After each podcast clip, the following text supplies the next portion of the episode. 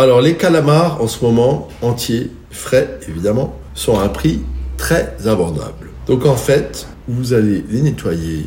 Si vous êtes de mèche avec le poissonnier, oh, il peut peut-être vous le faire. hein. Vous les faites poêler au beurre clarifié, ces calamars.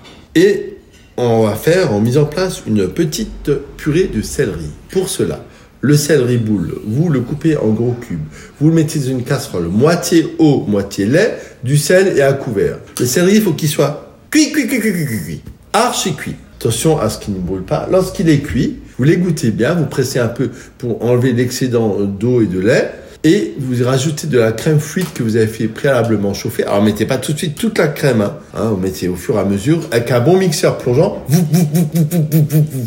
C'est bien crémeux. Vous mettez, tapissez votre euh, assiette euh, avec cette purée de céleri sur le fond et vos calamars que vous avez poêlés, vous les pêle-mêle par-dessus. Avec ça, un petit beurre noisette dans lequel vous mettez quelques herbes, persil, fin d'oignon et un peu de thym vert, un peu de chapelure. Vous assaisonnez votre beurre et vous mettez ça par-dessus. Les calamars frais avec une purée de céleri bien crémeuse et un beurre aux herbes, la journée commence bien.